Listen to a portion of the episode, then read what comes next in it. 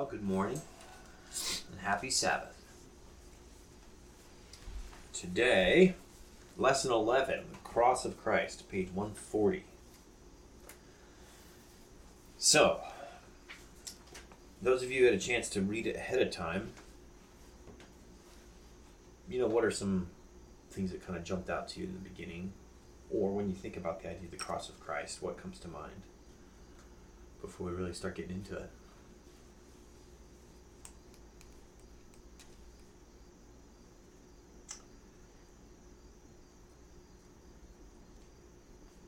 There is an idea put forth here in the lesson in the very first paragraph that is kind of interesting, but we'll just read it. As we continue to study the second and final death of the wicked, it will be helpful to study the death of Christ.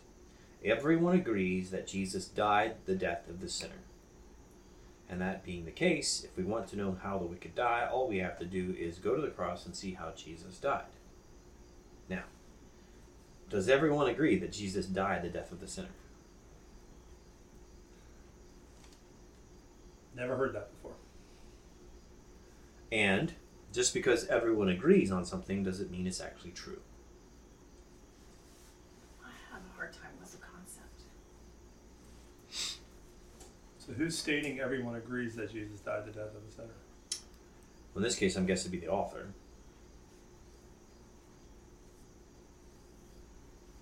So, just some interesting things to kind of just start ruminating in our minds as we get into this lesson a little bit, I think.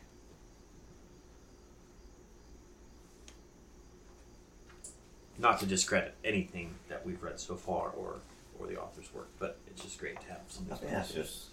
I think it's uh. Not that he was a sinner, but he was human, Yeah. which has they're they're, they're by nature they're sinful. Mm-hmm. He was born, uh, you know, a woman, flesh and blood, Mm-hmm. uh, and he became, you know, what it says in the book, he was lower than the angels. He was a human being. He was he was he was uh, suscept, susceptible to temptations and stuff. So, Yeah. you know, he he needed to. He came to this world to show human beings that that he can actually follow God's law. He was still susceptible to being tempted and stuff. It's like um,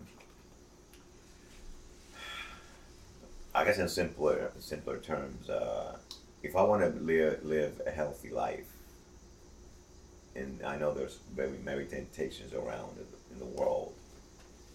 Uh, you know, I can just stay on my path Mm-hmm. or just follow somebody else's path. You know what I'm saying?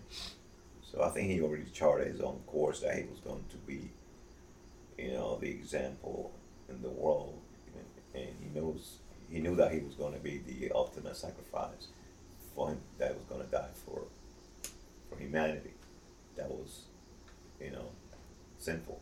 So Uh, I know I'm jumping the ship here, but you know, jumping ahead here, but the you know later in the chapter talking about Psalms and was it Matthew and talking about the comparisons there. So yeah, so it was it was prophesized Sure. that things like that were going to happen. So, but you know, Jesus still went through emotions, but you know, again, still to be to be kind of clear, I guess we could say that I think for all eternity we are going to be learning and discovering um, new and more I don't know uh, deeper understandings of why Jesus had to die, the whole thing involved in that whole process. You know, because when you look at it from the surface, you know when you when you a new Christian approaching this whole thing, why did Jesus die? Well, Jesus died to forgive your sins, right? Which is true, right? Jesus died the death of the sinner, which is true, right? But then as the more you begin to understand, the more you begin to grow, the more about the great controversy you understand, you you start getting into things like, well, Jesus died to reveal something about God's character. That's a little bit deeper, you know, or Jesus died to um, restore humanity back into its original design. Well, that's even deeper yet, right? So there's, and you could just keep going and keep going. So I think all of, all of eternity, we're going to be uncovering these things, but I do want to point it out and say, but what, you know, this is just like a disclaimer at the beginning, and then we'll get into what the lesson's talking about. Jesus did not die to create a change in God so that God would then be able to accept us, which is what a lot of Christianity teaches that Jesus died to somehow satisfy God's anger so then God could now forgive us. That is false. That is penal legal. That is a pagan view. That's that's that's pagan to offer a sacrifice to create a change in the God so that the God will bless you instead of kill you, right? That is not the reason Jesus died. And so I think that as we jump into this lesson, the point though is looking at the, the connection the author is making with because we're still following the trend of like the final death of the wicked. So he's making the case of saying, okay, so since a lot since a lot of people if I can hang on to my pencil here, since a lot of people believe that Jesus died the death of the wicked, then what the author is getting at is, well, let's see how Jesus died to then understand how do the wicked die. Like that's the connection he's trying to make here. So specifically he's saying because a lot of people believe God will kill you. If you sin, you die, God will kill you. And so what he's saying is, well, let's look at how Jesus died and did God actually kill Jesus? Like, what actually happened there? So that's the point of today's lesson in this whole chapter as we get into it. Um, and I think it's, it's, it, it says really beautiful things about the kind of person God is as we uncover this. It, it really makes God look really good and it puts him in a really good light. Sarah, do you have a comment? Not yet. I see you formulating something over there, though. I like the end of verse 14 where it says, um, Hebrews 2, verse 14. um, yes. Yep. Inasmuch then as the children have partaken of flesh and blood, he himself likewise shared in the same, that through death he might destroy him who had the power of death, that is, the devil. What do you like about that? I like that because to me, okay, on top of what you just said, I think we've had, for me personally, I I feel we've had a completely wrong concept, wrong belief as to why Jesus died. Mhm. Um, this verse is telling me that he died for one reason to expose Mm. the devil. Mm. Um, that was one way because you know Satan's life work has been to destroy the reputation of God and to destroy His Son. And so, um, to me, this was one way to really expose Satan and his uh, plan. hmm Yeah. That here, um, Jesus is here to show us that God loves you so much that I'm going to let Satan kill me. But I am going to rise again, but I'm going to let Satan kill me to show you that I love you this much that I've come to show you the true love of God. Mm. That I'm willing to do this for you, to really expose Satan and his plans. Mm. And that thing is almost like a prophecy. Hmm. Uh, his death and then his coming to life again. Because he, he had the power over, you know, he had, he had the power over death. He defeated death Hmm. by rising on the third day. So it's more, it's more like, you know, he died a righteous man, but because he died a righteous man, he lived again. And, and people that have died righteous when they when on a second coming of Christ, they will rise again. So that that's a great segue into the the top paragraph on page 141. Um, the book has here it says, "How was Jesus' death different from that of any other man? There have been many men who have sacrificed their lives to save others. There have been many good men who have suffered terribly, being painfully tortured for days leading up to their execution. But dying in these horrific ways does not make them the Savior of the world. It's a great point he made there. The one unique thing regarding the death of Christ is that he is the only one who has experienced what the lost sinner will experience in the end. The death God had warned Adam and Eve about in the beginning was not just a sleep from which all will be awakened, but the final and eternal cessation of life, the second death. Now, not to discredit, again, not to discredit the, the direction the author is going here. However, I disagree with this paragraph in its entirety because did Jesus die the death of a sinner? If you ask if you ask the simple question, what does the Bible describe? And, and the author points it out here, the very last sentence, the final the, the death of the sinner is not the sleep from which we will all be awakened, but the final and eternal cessation of life, the second death. Did Jesus die the second death? Did No. he die the eternal and final? He did not. He did not. So Jesus did not die the death of the sinner. It's easy for me to understand that and accept that because I never put that. I've never had that thought in my mind. Right. Like See uh, last the last whole lesson we went through, the one before that, we, we spent a lot of lessons now like talking about you know, the lake of fire, the death of the sinner, all of these things. It's eternal it's eternal cessation of life. Right? So- I, I never. Mm-hmm. I've never put. I've never compared Jesus to that. So Right, right. So I just wanted to kind of point that out to say like there there is something that we can learn about what happens to the to sinners in the end from this point, but but it's not that Jesus died the death of the sinner. Right? So let's move on to the next paragraph here. According to traditional church teaching, in the end, the unrepentant sinner will suffer the wrath of God. This is where the lesson gets really good, and I and I'm really happy he went this direction. The wrath of God against sin, which is what Jesus suffered on the cross in our place. But remember, God is not like us. His ways are not like ours. Here's the cool sentence. The wrath of God is not being beaten up or burned up, but rather God giving us up to the consequences of our choices in life. Note the following text, and he goes into a bunch of texts here from the Old Testament, which I think we should read Deuteronomy 31. That's actually a really good one. Um, someone willing to read that for us?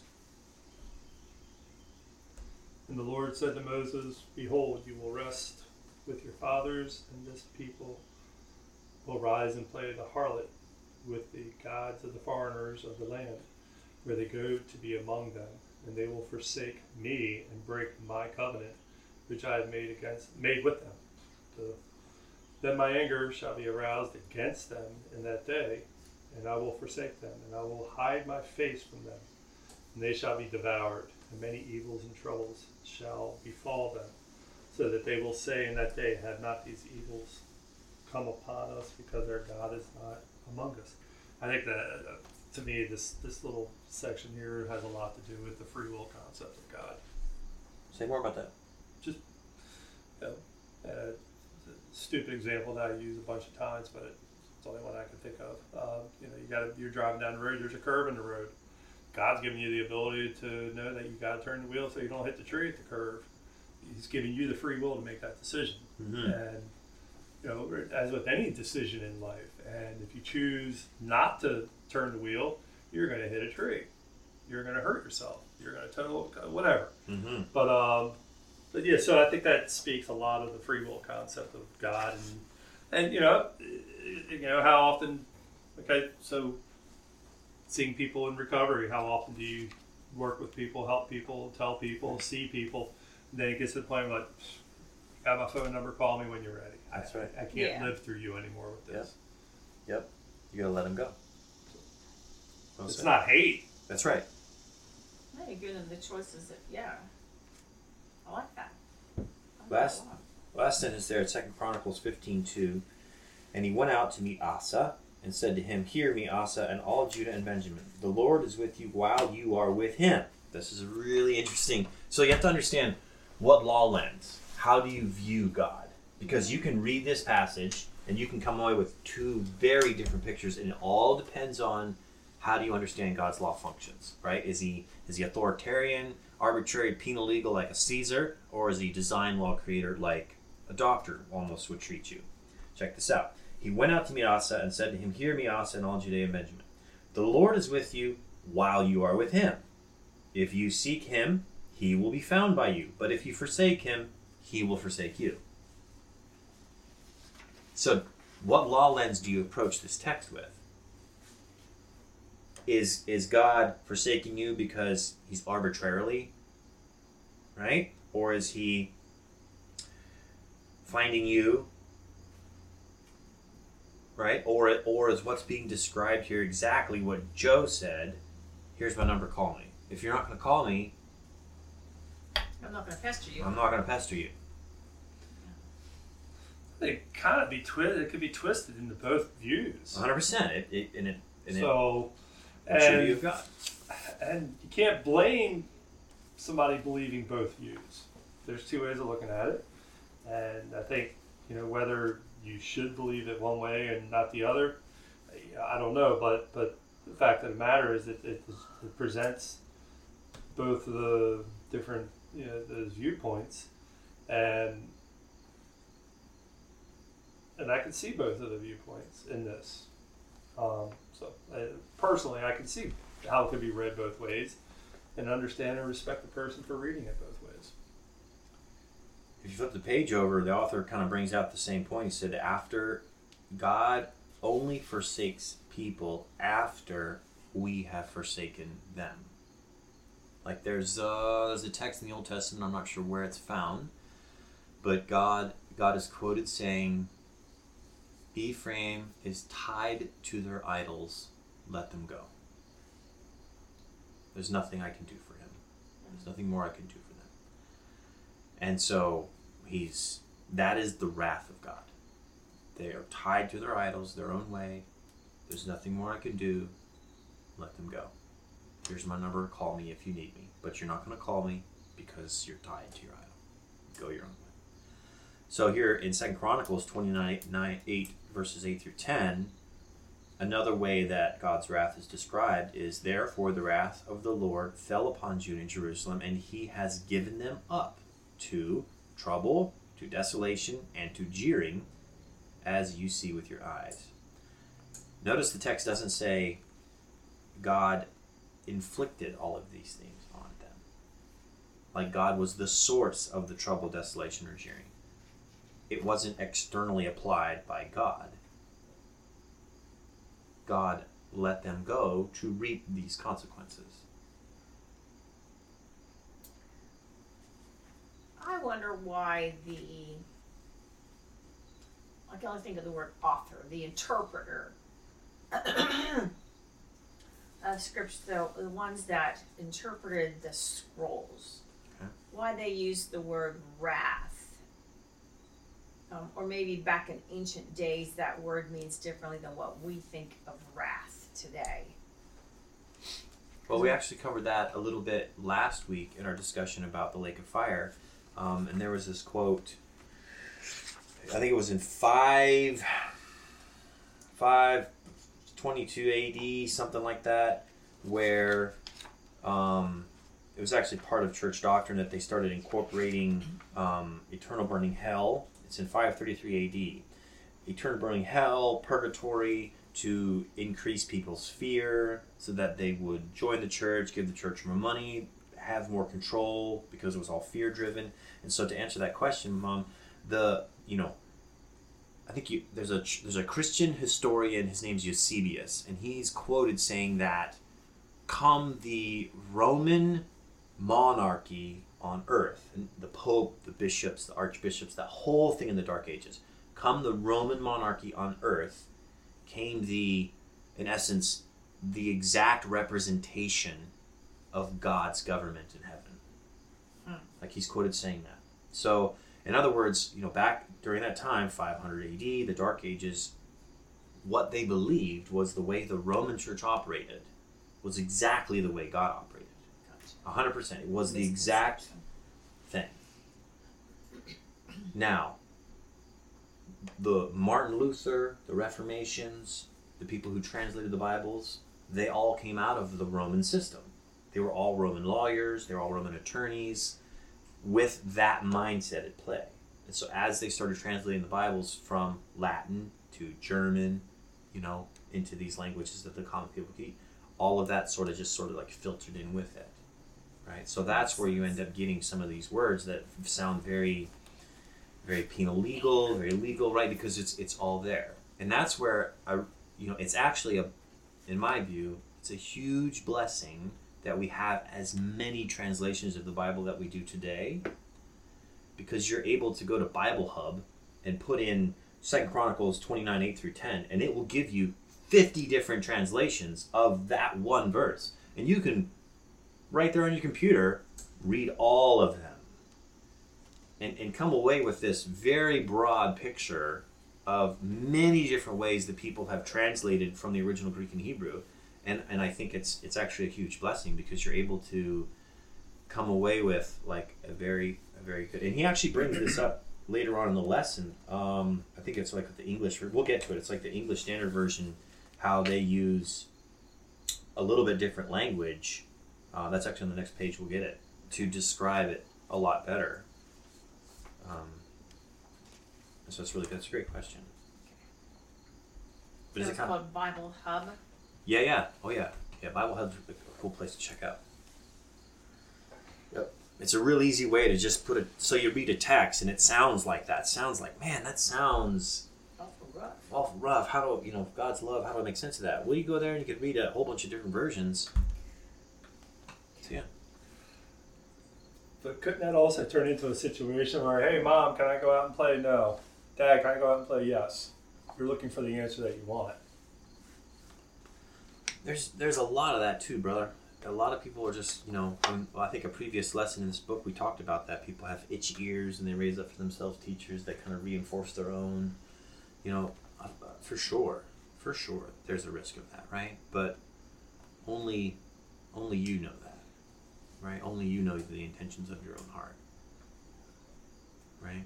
So for me, when I choose to do that, you know, I'm trying to search for the I'm trying to search for the version that makes God look the best. So if God is love, period, then what I'm trying to do is find the version that makes God, that describes God being that way. It's the easiest for people to understand Him being that way. Like that's my whole motive because I believe that. Right? So I'm not going to pick a verse that, a version that, because, because, and here's my reason because Satan has so effectively infected all of our minds with this lie that God is arbitrary, he's severe, he's he can't be trusted, then like we have a natural propensity to go that way. Right? So for me, the last thing that I want to do is pick a verse that will have a tendency to reinforce that because we automatically go that way with our minds. Yeah. Right? like in some cases i'd rather use a paraphrase like the remedy from tim jennings because it, it, it paints god in that loving light at risk of somebody saying well that's a paraphrase you can't preach from a paraphrase or whatever it could be like well it's about making god look good putting him in the right light so but back to the lesson here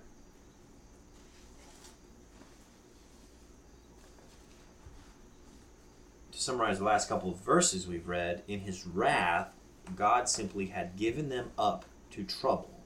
In other words, he let them go their own way and suffer the consequences he would rather have had them avoid. I think the word wrath in the Bible has caused so much problems in a lot of people. But what do you think about the next couple verses that are given there? Second Chronicles and Psalms 81. I like Psalms 81, 11 through 12. Someone want to read that? And my people would not heed my voice, and Israel would have none of me. So I gave them over to their own stubborn heart to walk in their own counsels. I love that. What's the translation of that? What do you mean? What's the version? What's uh, this is probably the New King James. That's what most all the texts in this study are in. I gave them over to their own stubborn heart to walk in their own counsels. I'll let you go. And then there's this really famous passage in Romans chapter 1. Um, this is really long, but we're not going to read all of it. We'll just jump over to page 143 and we'll read kind of the second half of it. This is verses 18 through 28. I think this is starting around verse 22, something like that. It says, um, uh, let's see, we'll just start here. People were not thankful, they became futile in their thoughts, and their foolish hearts were darkened. Start at the bottom 142. Professing to be wise, they became fools and changed the glory of the incorruptible God into an image made like corruptible man, and birds, and four footed animals, and creeping things. Therefore, God also gave them up to uncleanness, to the lusts of their hearts, to dishonor their bodies among themselves, who exchanged the truth of God for the lie, and worshipped and served the creature rather than the Creator. Man, there's so much, so much there. Who is blessed forever. Amen. For this reason, God gave them up to vile passions, for even the women exchanged the natural use for what is against nature. Likewise, also the men, leaving the natural use of the woman, burned in their lust for one another, men with men committing what is shameful, and receiving in themselves the penalty of their error which was due. And even as they did not like to retain God in their knowledge, God gave them over to a debased mind to do those things which are not fitting. Right? So we don't see God willfully inflicting pain and problems and trouble and broken relationships and, and, and, and disease and all of this stuff. Corrupt minds, corrupt characters. We don't see God inflicting this on people. He is allowing them, He's letting them go. Ephraim is tied to their idols. Let him go. There's nothing more I can do for them. He is in his wrath. Wrath is simply letting them go. He's honoring their decision that they want to do what they want to do. Well said. He's honoring their decision that this is what they want to do. To suffer the consequences of their own harmful choices. And doesn't love require that to happen? Love requires that. Love requires that. To do anything other than that is not love. Right? And God is love.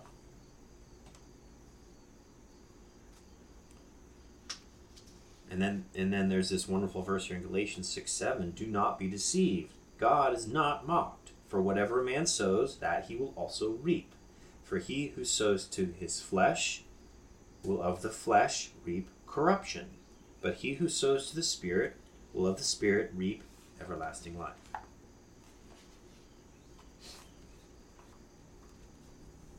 It's just it's it's really rough how Christianity and how Satan has you know made people believe that God will inflict. God is the source of pain and suffering.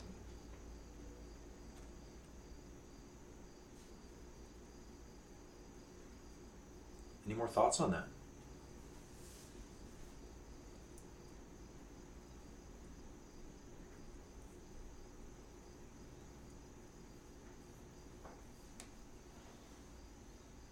Wheels thinking. There at the bottom of 143, that second paragraph, our conclusion, according to the Bible, is that God's wrath is simply God giving up the unrepentant sinner up to go his or her own way.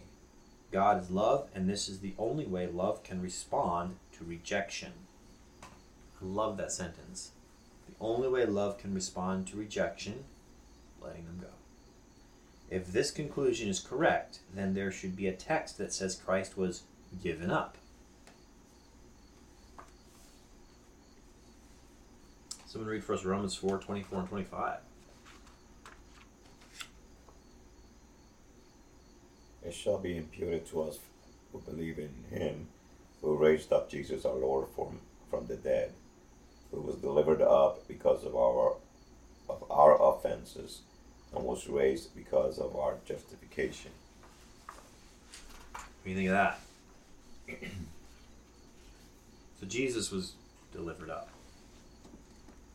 Romans 8:32 there's another example. He who did not spare his own son, but delivered him up for us all, how shall he not be with him also freely give us all things? Given up, delivered up. A little bit of a Greek word there. How do you pronounce that? Paradidomi? Paradidomai? Means to give over or to give up. And this is the reference we were talking about earlier with the, the English Standard Version actually uses the word in Romans 8:32. He did he who did not spare his son, but gave him up for us all. Right? You just let him go. Yeah, and people have the free will to accept him as a savior or murder him, and they chose to murder him because of uh, their own their own fleshy ways. I mean, they wanted the power, and Christ's um, what you call it? Christ's ways threaten their own power over the people. When people was following him, generally following him, and, and wanting to walk with him, Right. then the the other people, you know, then plotted against him.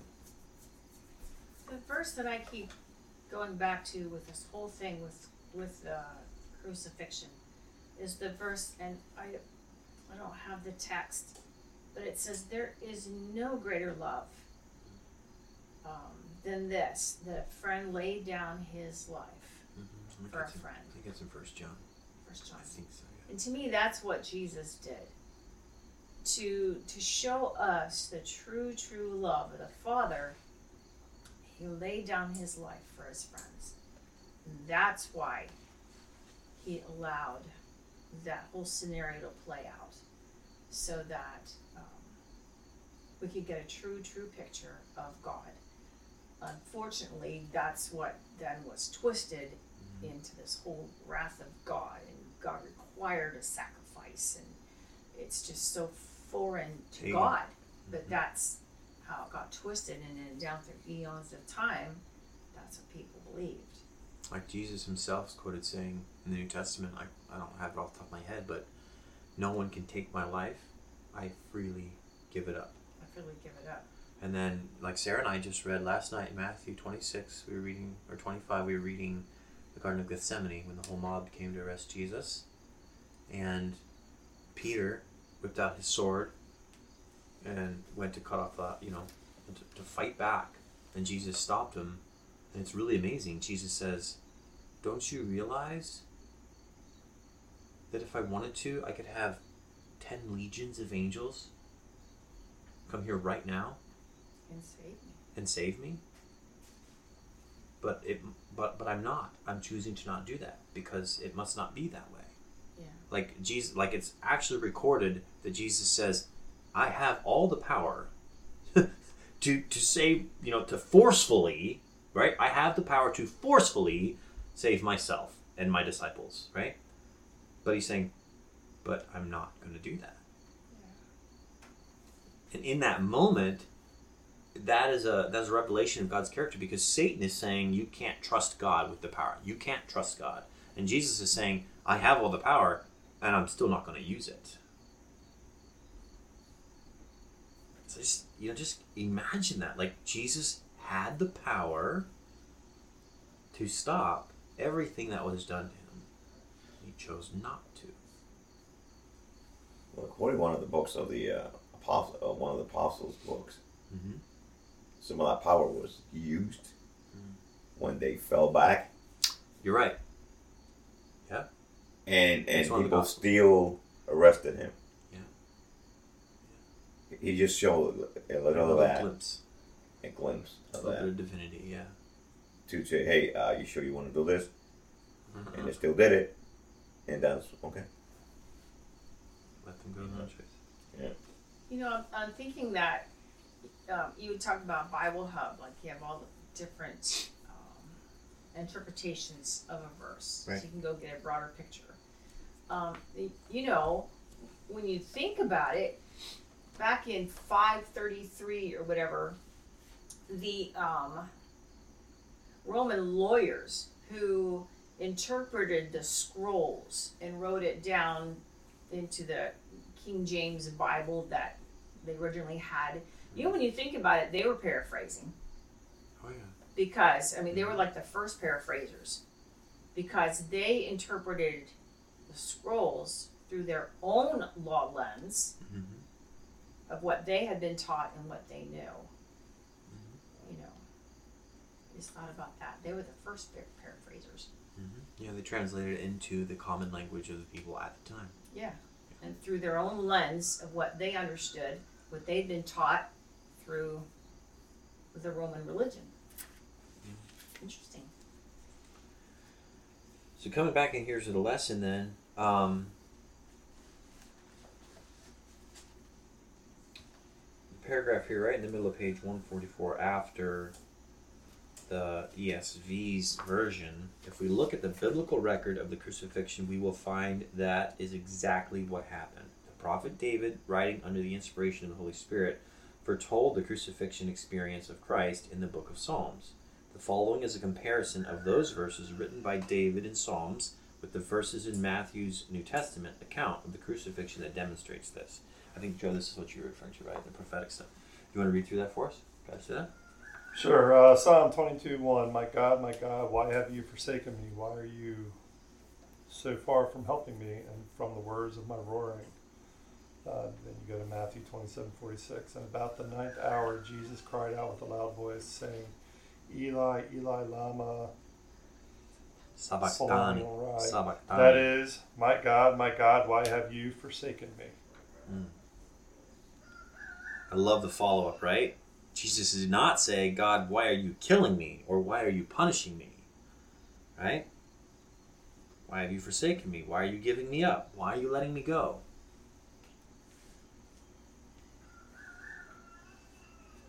Interesting, huh? Keep going, Joe.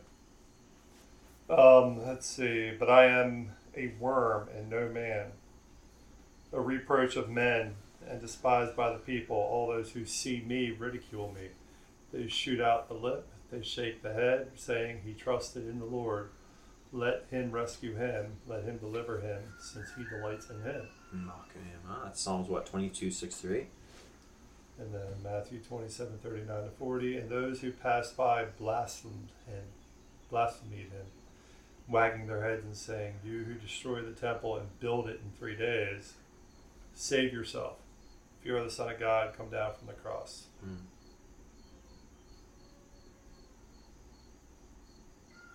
Yeah, there's a few more here in the book, we could spend some time reading down, down through all of them. There's quite a few, but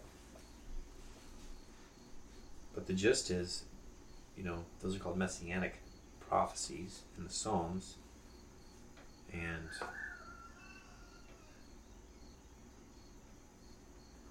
that it all fits, doesn't it? Psalms 22, 16 through 18, he actually prophesies, They pierced his hands, they pierced my feet, they could count all my bones. They look and stare at me, they divide my garments among them, they cast lots for them, and that's exactly what happened, isn't it?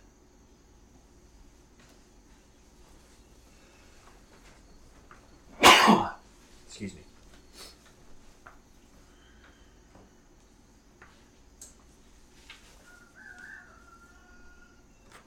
So in Psalms 22, you know, David is describing the experience of Christ as he's being crucified, you know, hundreds of years before it happened. And then here in Psalms 88,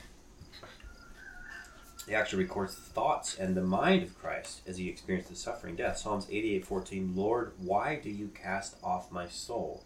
Why do you hide your face from me? So we can kind of put that through the lens of when, when Jesus was crying out, Why have you forsaken me? In verse 15, he says, I have been afflicted and ready to die from my youth.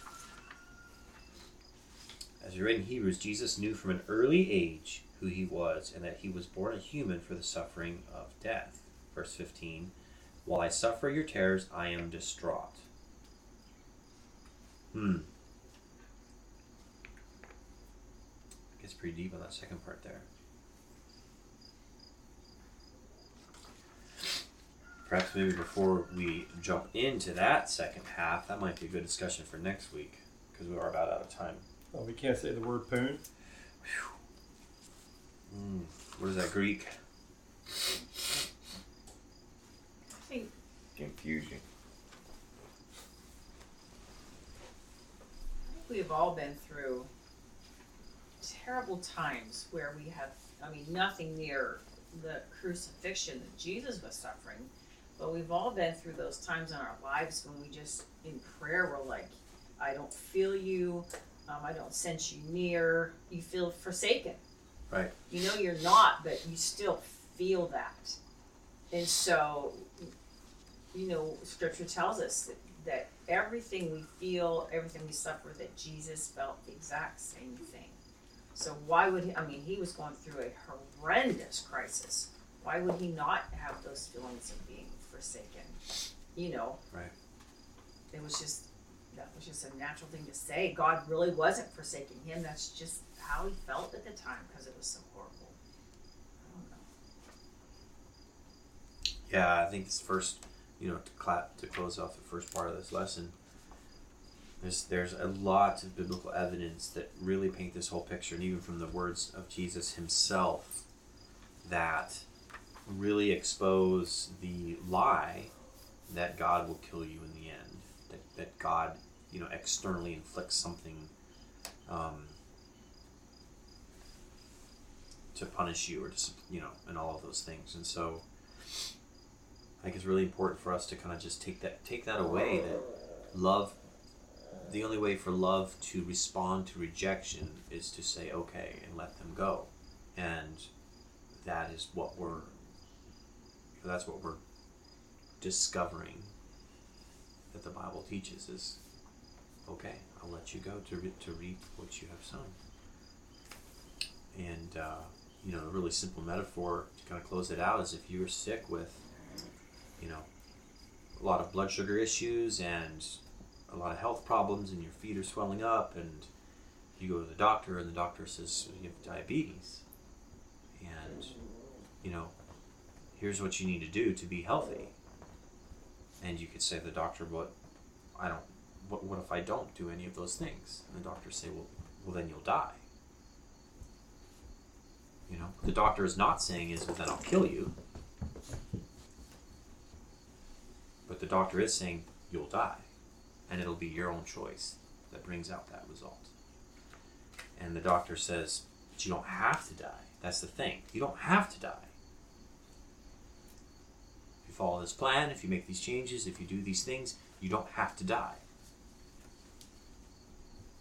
And I think that that's really important. That I believe that's what the way God approaches us. You don't have to die. The attack of Coco. Well, let's pray.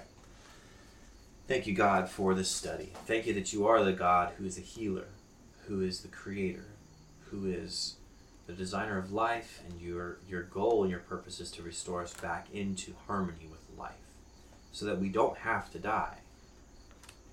Thank you, and, and I just I'm sorry that the way people have misinterpreted and, and misunderstood you and come away with this view that that makes you look like you're you're the source of that death when in fact you are not you are the source of life so as we wrap up this this, section this part of our lesson and we get into the rest of our afternoon and throughout our weeks i just ask that we can carry this message and we can live it out and we can demonstrate it in our own hearts. And thank you that you are a good loving god. In your name we pray